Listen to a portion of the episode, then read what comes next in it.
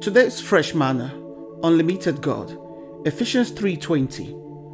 But to him that is able to do far exceedingly above all which we ask or think, according to the power which works in us.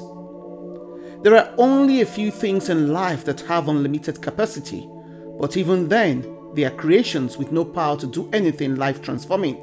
Unlike our God, who is not limited in any way, who has no bounds of inability or power. The Lord God is the only being that is unconfined, cannot be restrained, and is unrestricted. Even superheroes are limited and need help sometimes. It says that is able to do exceedingly abundantly. It is impossible to express the full meaning of these words. God is omnipotent. Therefore, he can do all things and can do super abundantly above the greatest abundance.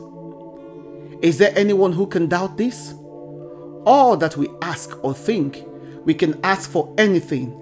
Every good which God has promised in His Word, anything we can think of or imagine, goods and blessings beyond all that we have either read of, heard of, or seen. Our imagination can go beyond the limit of all human description. We can imagine more than even God has specified in His Word, and God can do more for us than we can ask or think.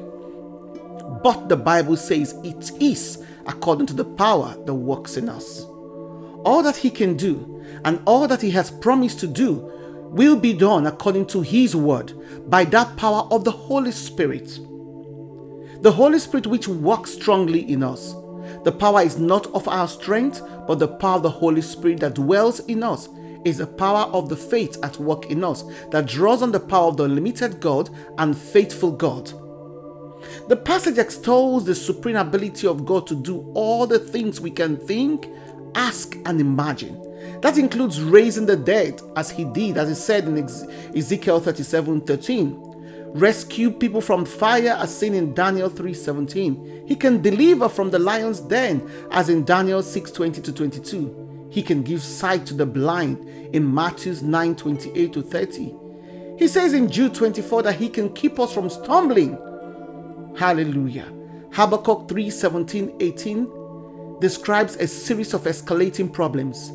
First, the fig tree didn't blossom. Next, there was no fruit on the vine.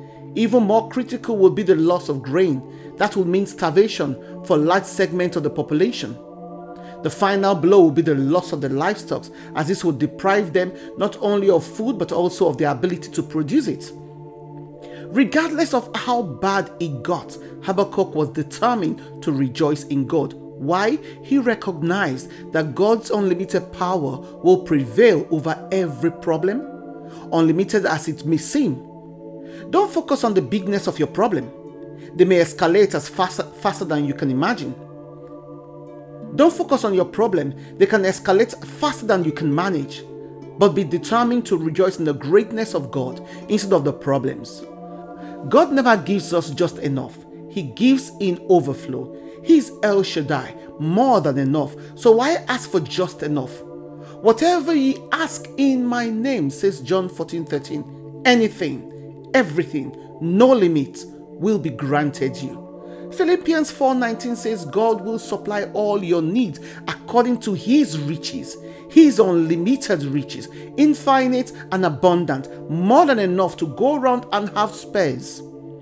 El Shaddai, the unlimited God, he is able to meet your needs. Shalom.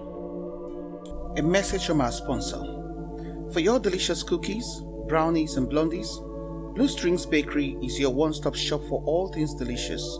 Blue Strings Bakery, artisan baking at its finest.